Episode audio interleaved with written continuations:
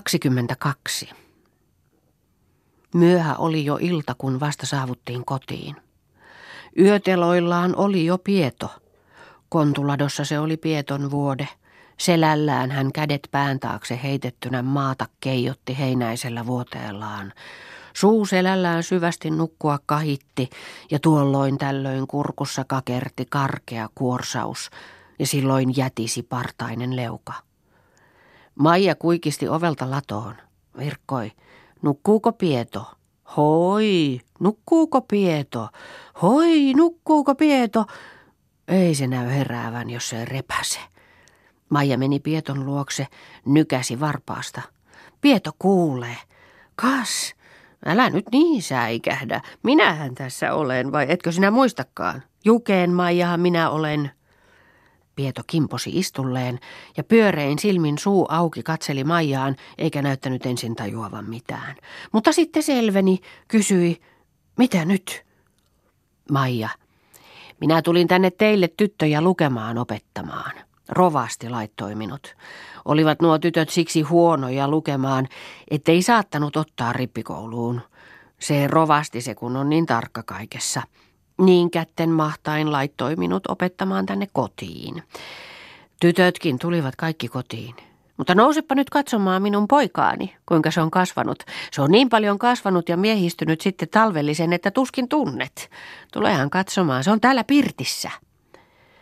Pirtissä tytöt riisuivat pyhävaatteitaan ja vähäpuheisina asettelivat niitä nauloihin. Penkillä istui Pentti. Pieto astua jampi pirttiin. Suuret jalkaterät lopsahtelivat lattiaan ja hiukset riippuivat silmillä. Mutta pirttiin tultuaan hän seisahti lattialle. Kahden käden käänti niitä korvainsa taakse ja otsalle ilmautui mutkainen jakaus. Maija meni Pentin luo. Nykäsi olkapäästä Pentin lattialle seisomaan ja alkoi selitellä. Katsopas, tämmöinen tämä on. Tämähän on jo koko mies. Ja se tätä nykyään on kasvanut kuin korvista olisi vetänyt. Talvella kun täällä olimme, niin oli minua kainaloon, niin katsohan nyt, kun olkapäähän jo tärppii. Niin on siihen pitänyt kasvaa. Ja mitäs, muutenhan se on ruumistunut niin mahdottomasti. Katsohan näitäkin kasvoja. Talvella nauvattivat kuin nauris, mutta nyt lössöttävät kuin rovastilla. Kyllä siitä näkyy kohta mies joutuvan. Metsämies siitä taitaa tulla. Se aivan päivät päästään kupastaa pappilan poikaan kanssa vesilintuin ammunnassa. Ja ne pappilan pojat tästä pitävät niin paljon, etteivät ne lähtisi ei mihinkään ilman tätä. Ne ovat aina yhdessä kuin juottokaritsat. Ja sinne se tämäkin palastaa, ihan kuin palkattu. Eivät ne pappilan pojat pidä kenestäkään niin kuin tästä. Kyllä ne ovat niin perehtyneet toisiinsa, että ne ovat yksituumaiset kuin paita ja pohkea. Kyllä mahtanee niillekin pappilan pojille tulla ikävä nyt, mutta ei siinä auta. Niin, enhän tänne olisi minäkään joutanut, olisi sitä ollut työtä sielläkin. Vaan minä kun olin kerran jo talvella alkuun pannut noitten tyttöin opetuksen, niin minä en heitä töitäni kesken. Ja se on tärkeämpi kuin mikään muu. Maija hytkähti itsekseen ja jatkoi. No tietää tuon nyt toki, tuon ikäiset ihmiset eivät vielä ole ristillisen seurakunnan yhteydessä, niin mikä on sen ensimmäisempi kuin semmoinen teko, että saattaa ne siihen. No, parempi myöhään kuin ei milloinkaan. Maija silmäili Pietoa, silmäili poikaansa, mutta kääntyi sitten tyttöin puoleen, jotka jo olivat kädet helmassa istumassa peripenkillä ja mykkinä katselivat Maijaa. Pieto istahti pöydän päähän kynkkämäksilleen pöytää vasten ja siitä katseli Pirtille. Pentti istui sivupenkille ja suu mytyssä allapäin näpissään katkoi varvun palasta. Karsinassa olivat kangaspuut ja niissä hamppuloiminen, harmaa kuteinen, karkea puolivillakangas. Sitä meni Maija katselemaan, virkkoi. Onpa teille täällä kangaskin, Sanna. On sen tapanen. Maija näpisteli vaatteen hulpaa. Kangas kuin kangas. Hyvähän tämä onkin. Vaatetta kuin tuohta. Mitä tästä arvelette tehdä? Sanna. Talvivaatetta varten se on. Maija.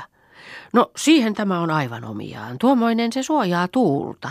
Se ei olekaan vedessä juotavaa hitakkoa. Kas sitä, kun olette jo oppineet kankaankudontaan ja varmaan siitä, kun minä teitä opetin tässä talvella. Sanna.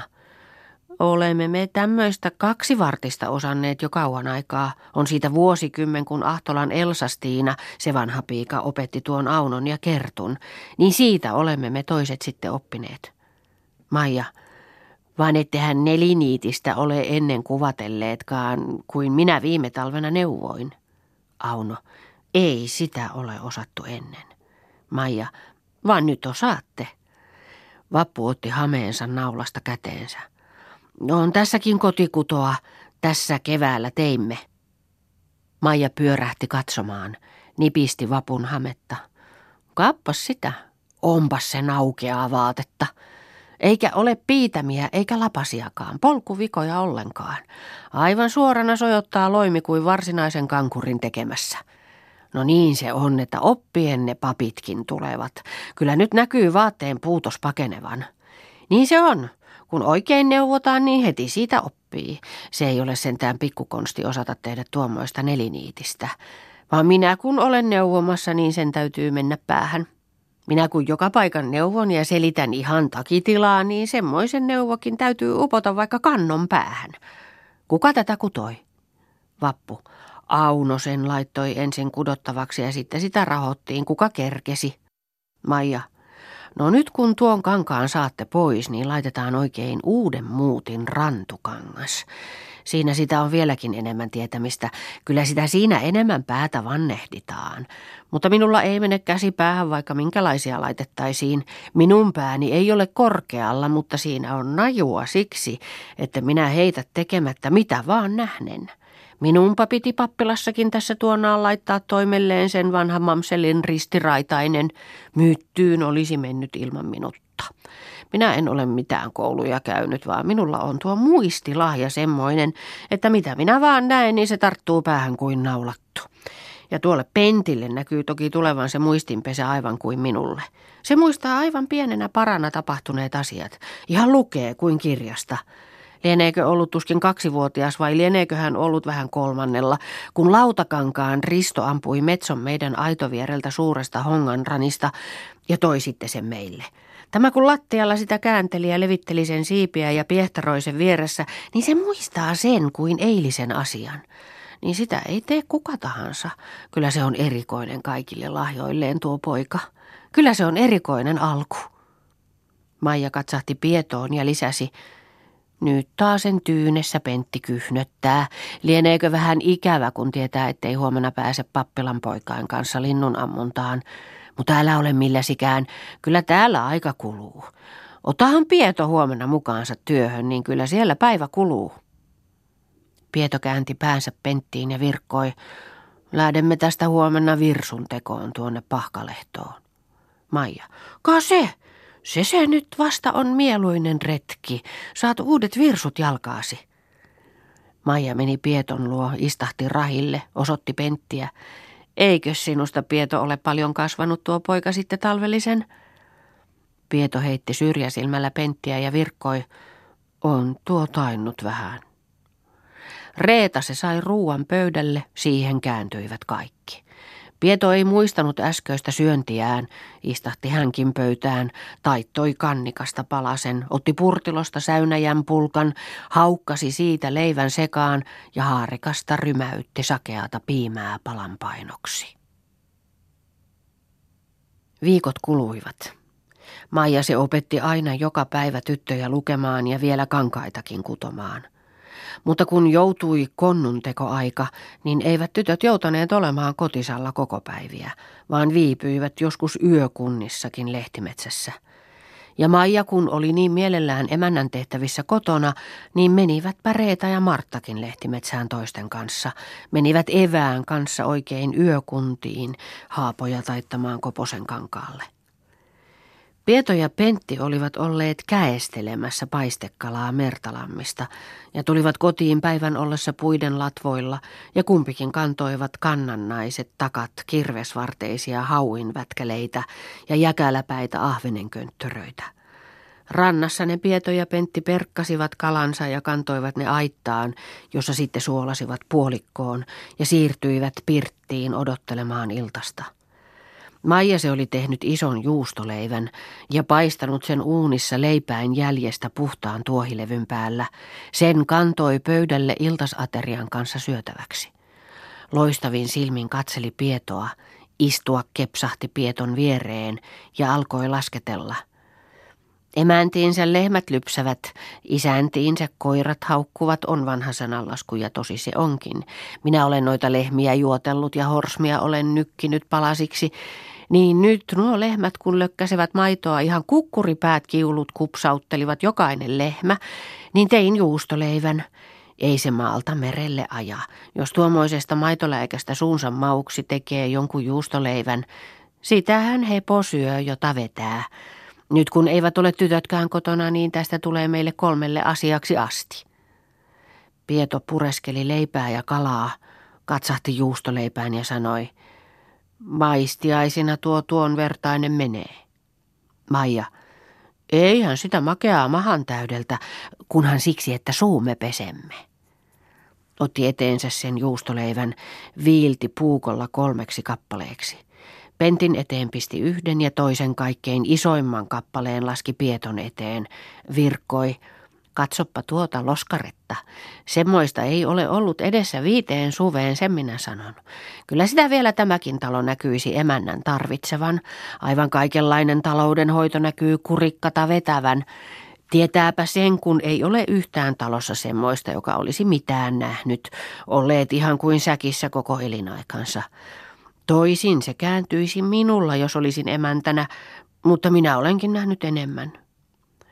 Pieto ei näkynyt hyvin kuuntelevan Maijan puhetta, pureskeli vaan kalaa ja leipää ja haarikasta särpäsi piimää sekaan.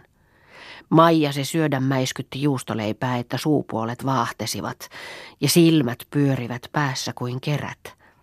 Pentti toisella puolen pöytää nuoleskella loiski näppiään ja vilkasi Pieton juustopalaseen. Maija nieltä harni juustoleipää ja palasuussa virkkoi. No nytkö se Pentti jo syödä hoklasi juustoosansa? Siinä ei kauan viivytty, sanalasku sanoo, joka on rutto ruuilleen, se on töilleen terävä. Pentti suu mareissaan katseli Pieton juustopalasta. Maija katsahti Penttiin ja virkkoi, kävikö se vähäksi? No ei makeaa mahan täydeltä, osallaanhan se mies elää, koira toisen kohtalolla silmäsi Pietoon, siirti sen juustoleipäkannikan Pieton eteen ja sanoi, syö nyt pois tuo juustosi, tuolla pojalla näkyy sitä mieli tekevän. Pieto leikkasi palasen näppiinsä ja rupesi syömään. Maija, eikö se ole hyvää? Pieto pureskeli ja katseli palasensa valkeaa suuhmaloa, jossa selvästi näkyivät leveät hampaanjäljet ja virkkoi, tuntuupa tuo menevän. Maija palavin silmin silmäili Pietoon ja virkkoi. Anna pikkuinen viipula tuolle pojalle mieliksi. Pienempi se olikin sen osa, sillä näkyy niin mielitekevän. Vähästähän se on huiman mieli hyvä. Pieto leikkasi kerrassaan kolmannen osan juustopalastaan ja antoi sen pentille. Maija, No nythän sinä saitkin koko vänkäleen. Katsoppas, kun sinulla on hyvä tuo isäntä. Voi voi, kun antoi paljon. Kyllä nyt jäit pieto vähemmälle. Minun olisi aina tahtoni, että kunkin pitäisi osansa saada. Mutta kun itse annoit, niin oma on vahinkosi. Niin kyllä, sitä laittamalla saa makeankin palan. Se on vanha sananlasku, että ei ruoka syömällä lopu, vaan saamattomuutta. Kyllä noita lehmiä, jos minä olisin hoitamassa, niin sen uskon, että ei tarvitsisi syödä kuivia paloja ei kesällä eikä talvella.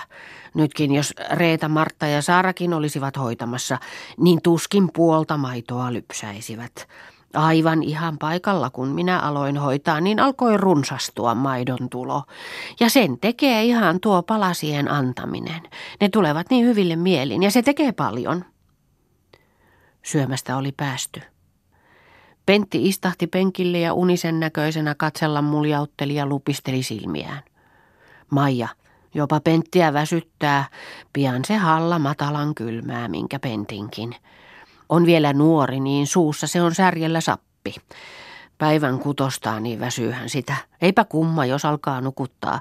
Heitäpäs päältäsi liiat ketineet ja mene kamariin vuoteillesi nukkumaan. Maija asetteli pentin vaatteita naulaan, verkkoi. Niin, menehän vaan sinne vuoteelle nukkumaan. Kyllä minäkin tulen. Minä käyn ensin pieton vuodetta tuolla ladossa kouhottelemassa. Lieneekö koko kesänä korjattu? Aivanhan se polkeutuu yhdeksi talloksi, kun ei milloinkaan pengota. Minä lähden nyt ja laitan aivan uuden jälkeen sen vuoteen. Maija lähti ulos, vilkasi pietoon ja virkkoi. Saat sinä tulla nukkumaan? En minä sitä kauan korjaa. Maija astua hulmusi latoon ja Pieto lähti perässä kävellä jämpimään. Päivä jo paistoi itäisen metsän latvoilta, kun Maija vasta palasi vuoteen korjuusta. Kepeästi hän kapperehti aamuaskareillaan, ei malttanut kävellä. Juosten toimitti asioitaan. Lehmät olivat jo lypsetty, maidot korjattu, pytyt pesty, kun Pieto tuli vasta makaamasta ja istahti rappusille ja silmäili taivaalle valkean kajakoita tuulenkynsiä. Katseli ilman kaikille suunnille, mutta ei näyttänyt varsinaisesti katsova mihinkään. Maija toi kodasta juustopadan kartanolle jäähtymään, virkkoi. Pian se kypsi kerkeää emännän hyvän käsissä. Tuossa on jo aamuskeitto ja aamuasiat ovat kaikki jo ihan sujona. Sitten istua liepsahti Pieton viereen rappusille, pani kätensä Pieton polvelle ja alkoi puhella. Minä olen tässä itsekseni nyt miettinyt, että kun tänä iltana aikoivat tulla tytöt kotiin ja huomenna on lauantai, niin me pääsemme lähtemään kirkolle ja siellä laitetaan asia jaloille. Mitä se paranee? Silloin sikasäkkiin, kun se on päin. Ei virkata kenellekään, ei tytöillekään. Saattavathan ne kuulla sen jäljeltäkin. Eikös niin, että lähdemme huomenna, sillä enää minä tässä tiedä tätä tointa pitää ilman summan päältä. Ja silloin minä tietenkin vieläkin uskollisemmasti noita tyttöjä huolestaisin lukemaan, kun tulen äitipuoleksi. Se on sitten minun velvollisuuteni. Se on raskas velvollisuus äitipuolella, mutta minä koetan parastani. Eikös niin, että lähdetään? Pieto kohotti hartioitaan, kasvot hieman värähtelivät, painoi päänsä alas, virkkoi – Mitäpä tuolle lienee muuta kuin lähdetään. Maija, niinhän minustakin. Mitä se pitkittäin paranee? Menemme siellä nimismiehen luokse, se saattaa ja tekeekin meille mielellään, mitä vaan kirjoja me tarvitsemme. Se on minulle tuttu, minä olen sitäkin hieronut monta kertaa. Kyllä se meille valmistaa kirjat. Minulla on mielessä, että tekisimme semmoiset välikirjat, ettei tuo Pentti joutuisi vieraaksi. Että sitten kun meistä aika jättää, niin olisi hänkin perillinen. En minä tahdo sortaa tyttöjäkään, en toki. Miten minä niitä sortaisin? En minä suora syrjäisiäkään. Ja onhan veri vettä sakeampi, minkä tytötkin minulle, kun ovat lapsipuolia. Miten minä niitä sortaisin? Mutta enhän voi sortaa tuota penttiäkään. Se on semmoinen alku, että siitä nousee vanhan päivän vara. Kyllä sinä sen tulet näkemään, kunhan se tuossa vielä vähän vanteroituu. Niin, minä tahtoisin sinua tekemään semmoisen välikirjan, että Penttikin tulisi talon lapseksi. Pieto, kun tuosta ei tytöille tulisi mitään vastusta, niin eihän se minua haittaa. Tytöthän tämän talon ovat tehneet. Vähän tämä minulla on valmistunut, niin pitäkö tytöt omanaan. Maija, ei herran tähden siitä tulee haittaa tytöille. Voittohan se on koko talolle. Tuommoinen miehen alku kohta täysi työmies putoaa kuin pilvestä taloon. Tai taisi tuon ottaa vaikka kuka. Eipä hän liene kasvattaessa ollut vaivaa. Ymmärräthän sinä toki tuon asian, että mitä haittaa siitä tulisi. Niinhän se tuumataan, että huomenna lähdetään. Tehdään ne välikirjat ja laitetaan asia jaloille. Pieto, tehdään niin. Maija taputti Pietoa poskeen ja pyörähti kartanolle. Otti juustopatansa, kantoi sen pirttiin ja alkoi laittaa aamusta pöydälle. Pieto käveli kartanolla sinne tänne ja katseli taivaalle tuulenkynsiä. Katseli kohti taivaanrannan sinisiä vuoria, katseli hän karhurovan tummalle rinteelle, katseli likelle ja kauas, mutta ei varsinaisesti mihinkään, ja syviä väreitä liikkui partasissa kasvoissa. Maijan ääni kimahti rappusilta. Tule nyt syömään. Sinne kääntyi Pieto. Allapäin käveli pirttiin ja paidan halosta paistoi päivettynyt karvanen rinta. Ketteränä toimitteli Maija huomen aamuna aamuaskareita, ennen kuin Pieto nousi, laittoi jo kirkkovaatteetkin valmiiksi, lämmitti partaveden, terotti kuppaveitsensä partaveitseksi Pietolle, sitten hioi keritsimet, joilla lyhentäisi Pieton tukan. Pieto tuli nukkumasta. Allapäin astuskeli käsipaidan halossa, haukotteli ja katseli raitistuneen näköisesti. Maija osoitti rahia. Istupas tuohon, lyhennän sinun tukkiasi, kun ihan kaulalla riippuvat kuin hevosen harja. Minä laitoin tähän lämpimän partaveden, että ajetaan pois tuokin parta. Pieto istui rahille. Maija lyhenteli tukan, otti sitten kuppaveitsensä ja virkkoi. Mutta mitenkäs se tuo parta? Se on semmoinen järiläs. Mahtaako se lähteä tällä raudalla? Maija silitteli Pieton leukaa. Voi ihme, on kuin harjan terä. Jonkinlaista partaa. Pieto otti Maijalta veitsen.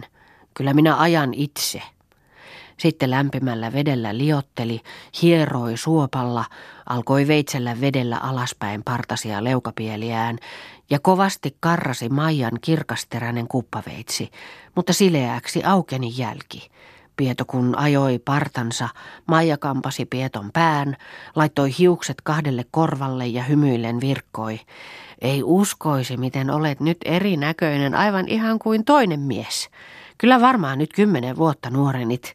Näpöttää kuin poikamies. Maija antoi Pietolle sileäksi kaulatun aivinapaidan ja virkkoi. Tässä on paita. Tässä naulassa muut vaatteet. Panepas nyt päällesi ja lähdetään. Asiat eivät ole kylässä kynnyksellä ja parempi aikaa myydä kuin ostaa. Pieto oli jo pyhävaatteissaan, paulakengät jalassaan, lujasti olivat sarkahousujen lahkeet kääritty kengän rujuvien kanssa nilkkaan. Pystykauluksinen vaskinappinen sarkaröijy päällä. Kaulassa valkea paidankaulus oli sidottu ruskealla silkkihuivilla, jonka näppärä vetosolmu lipotti leuanalla. Pieto otti eväskontin selkäänsä, alkoi astua Pajulahteen päin pellonpiennarta. Maija kohotti pitkän suoraraitaisen hameensa helmoja ja mutkia tukki näpillään kauluksen alle, koppoi pienen vaatennyyttinsä ja lähti juosta helmuttamaan Pieton jälkeen. Meni Pieton rinnalle ja tarttui Pieton käteen. Virkkoi. Kyllä sinä olet ollut yleen katsottu kaikilta, ihan syletty ja polettu, mutta kyllä minä sinun pääsi kohennan. Katso vaan, että nyt joku menemme kirkolle, niin miessä puhuttelevat.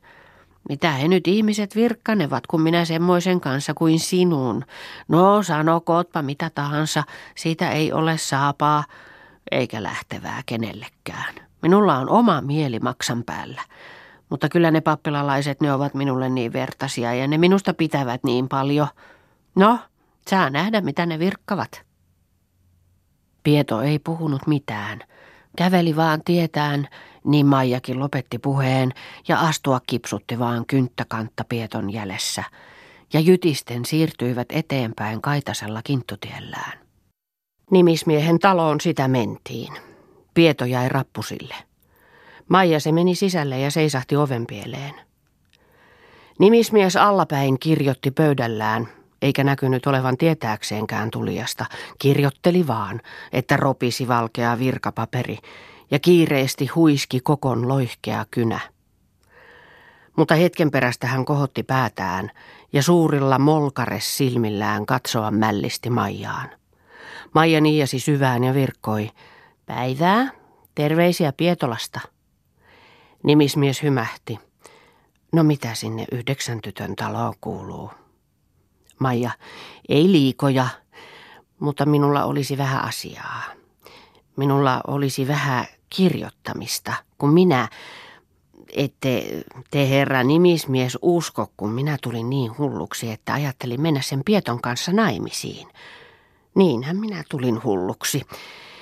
Niin kuin minulla on tuo poika, niin lähimmäistään hän lempokin nuolee. Sen hän arvaa herra nimismies. Niin minä kun tuon Pieton kanssa arvelin mennä naimisiin, niin tuon poikani etua pitäisi valvoa aikanaan. Senhän tietää herra nimismieskin, että kuka sen etua valvoo, jos en minä. Niin herra nimismies, jos kirjoittaisitte semmoisen välikirjan, Kyllä minä sen teille korvaan moneenkin päähän, älkää pelätkö. Maija likeni nimismiestä ja paremmin kuiskaamalla sanoi, että suoraan sanoen se pitäisi tehdä se kirja niin, että Pieton kuoleman jälkeen jäisi kaikki omaisuus tuolle minun pojalleni. Pentti Kovalainen se on pojan nimi. Pankaahan vaan Pentti Kovalaiselle, niin minä olen ne tytöt opettanut lukemaan ja kankaita kutomaan ja kaikin puolin ihmisiksi saattanut, niin ei se ole paljon, jos saapikin sen rypysian tuo poika. Eikä se toki kovin häävi olekaan, vaan kun minä hullausin. No niin, kunhan kirjoitatte. Kyllä minä korvaan, älkää pelätkö. Sitä ei pitäisi lukea tuon pieton kuuloon. Kunhan vaan kirjoitatte, niin kutsukaa sitten meitä tuolta ulkoa, jos tarvitaan siihen Pieton nimeä laillisuuden vuoksi. Mutta älkää vaan lukeko Pieton kuuloon sitä kirjaa. Se ei anna nimeään, se on semmoinen juurikka. Se pitää niistä tytöistään niin paljon. Se ei näy välittävän siihen nähden mitään siitä pojasta, niin sanoo vaan, että kun olisi omani. Niin, tyhmähän ei ole milloinkaan viisas semmoinen valmis poika jo toisella kymmenellä, niin ei älyä pitää yhtä hyvänä kuin omaansa. Niin tehkäähän vaan se kirja. Ja niin kuin sanoin, ei siitä ole kellekään vahinkoa. Enää minä sitä virkakkaan tytöille ennen kuin. Mutta jos häijyiksi rupeavat, kuten se on tavallista äitipuolelle, niin kirjoittakahan se kirja, kyllä minä korvaan. Ja niin kuin jo sanoin, käskekää täältä rappusilta meitä. Nimismies nyökäytti, kyllä kyllä. Otti paperia ja alkoi kirjoittaa. Käänti vielä päätään ja virkkoi. Pentti Kovalainen se poika. Maija. Niin, Pentti Kovalainen se on. Rappusille liepsahti Maija punastuksissaan. Virkkoi. Aivan mielellään rupesi nimismies kirjoittamaan, vaikka oli niin kiire ennestäänkin. Ei se olisi jollekulle ruvennut, vaan ei tarvinnut kuin mainitsin, vaan niin kesken heitti muut kirjoituksensa ja rupesi vaan kirjoittaa ropuuttamaan. Kohta se tulee meitä käskemään nimiä kirjoituttamaan. Pieto. No osaako se kirjoittaa, minkälainen se pitää olla? Maija. Hyh, jo se toki osaa, kun se kuulee asian. Semmoinen se on mieskin, ettei se osaa. Eiköhän se ole ensi kertaa pappia kyydissä. Saat nähdä, että kohta on valmis. Maija osoitti akkunaan sormellaan. Tuossa se, tuon akkunan edessä se kirjoittaa. Minä menin aivan suoraan. No, heitähän konttisi tähän rappusille. Kohta se tulee käskemään. Pieto riisui konttinsa selästään, laski rappusille ja tyynenä katseli kartanolla juoksentelevia kanoja ja suuriheltaista käyräpurstoista kukkoa, joka ylpeästi kävellä taahkaili nurmisella kartanolla. Mutta kohta kuului sisällä askeleita, marahti lukko ja porstuan ovelle ilmautui leilimuotoinen takakeikko herra, joka verestävillä molkaressilmillään katsoa välmäytti pietoon ja virkkoi, tulkaapa nyt, Pieton kasvot sälähtivät, tempasi naapukkalakkinsa päästään, kumarti syvään ja lähti astumaan sisään.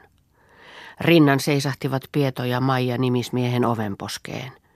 Nimismies katsoi Pietoon ja virkkoi, panaanko nyt Pieton nimi tänne kirjaan? Maija, pananhan se ja minunkin nimeni. Minun nimeni on, ei suinkaan se suku ole vielä vanhannut. Minun nimeni on vanhuudestaan Maija Kuusikangas ja tämä Pieto mikä se onkaan? Sano nimesi. Pieto rykäsi ja arvellen virkkoi. Pieto Paloniemi, se oli silloin Rovastin kirjassa, kun minä vihittiin Liisan kanssa. Olisivatko he nyt muuttaneet? Nimismies. Pieto Paloniemi. Maija. Niin, Pieto Paloniemi, kunhan kirjoitatte. Ja Maija Kuusikangas minun nimeni. Nimismies kirjoitti Pieton nimen ja virkkoi. Tulepas pidä tuosta kynännenästä, pannaan puumerkkisi. Pieto pitää johotti leveähelpeisestä kokonsulasta ja nimismies tehdä ruopikirjaimia. Sitten virkkoi. No, kyllä välttää, hyvä on. Pieto siirtyi pois. Maija kähenteli siihen. Entäs minun nimeni? Nimismies. Ei sitä tarvitakaan. Maijan kasvot punastuivat. Ei hyvä herra nimismies, kyllä minä sen teille korvaan. Ei se sovi, ettei minun nimeäni. Minähän se hommasin koko asiankin. Voi hyvänen aika. Mene sinä Pieto rappusille, minä tuumaan täällä. Menehän ja odota pikkusen. Pieto meni ulos ja verkalleen painoi oven kiinni. Maija kumarteli. Hyvä herra nimismies, pitäähän siihen toki tulla minun nimeni. Ei suinkaan siitä ilman tule porikkatakaan. No ymmärtää hän herra nimismies sen verran. Minähän koko asian hommaaja olen. Pitäähän toki tulla minun nimeni. Nimismies. No sinä et nyt ymmärrä. Pojallesihan sinä hommasit Pieton lupaamaan. Ja tämä nyt on hyvä tämä kirja, usko pois. Sinä pilaat koko asian sillä nimelläsi. Maijan kasvot jäykistyivät. Katsoi alaspäin. Punalti taasen päätään. Kuulkaa herra nimismies, en minä käsitä tätä, miten minun nimeni ei olisi tarpeellinen. Minunhan on poikani Pentti ja sillehän minä hommaan. Ajatelkaahan herra nimismies tätä paikkaa. Nimismies. Minä olen jo ajatellut ja sinä olet hullu. Tällä koko kirjalla ei tee mitään, kun tähän sinun nimesi tulee. Mutta jos sinä tämän kirjan pidät tallessa Pieton kuolemaan ja annat pojallesi, niin silloin tämä on hyvä. Ja jos sinä minulle korvaat, niin minä laitan tämä vieläkin paremmaksi. Minä käytän oikeudessa. Maija kumarti. Niin, herra nimismies, laittakaa vaan hyväksi. Minä jätän sen tänne. Kyllä minä korvaan teille, herra nimismies. Laittakaa vaan hyväksi. Mutta kyllä kai te panette minunkin nimeni, jos tarvitaan. Minulla on kiire pappilaan. Minä jätän sen kirjan tänne, käyn vasta. No se nyt oli kumma. Minun nimeni ei ja sinun pantiin. Pieto. Mitäpä ne niistä vaimoin nimistä? Maija ällistyi, virkkoi. Totta tosiaan, eihän ne asiakirjoissa. Maija pyörähti nimismiehen huoneeseen. Nyt minä huomasin, älkää panko pilaksi sitä minun nimeäni sinne kirjaan, ettehän vaan liene kerinneet kirjoittaa. Antakaa jo minulle se kirja. Nimismies ojenti kirjan Maijalle, virkkoi. Käy sitten täällä. Minä neuvon menettelemään tämän kanssa. Maija otti kirjan, niiasi syvään. Kiitos, kiitos. Hyvästi, hyvästi. Nimismies, hyvästi, hyvästi. Maija tuli rappusille, kääri kirjan vaatennyyttyynsä. No, lähdetään nyt pappilaan. Mutta tästä kirjasta ei siellä saa puhua, ei mitään. Pieto pani konttia selkäänsä, virkkoi. Mitäpä hänestä?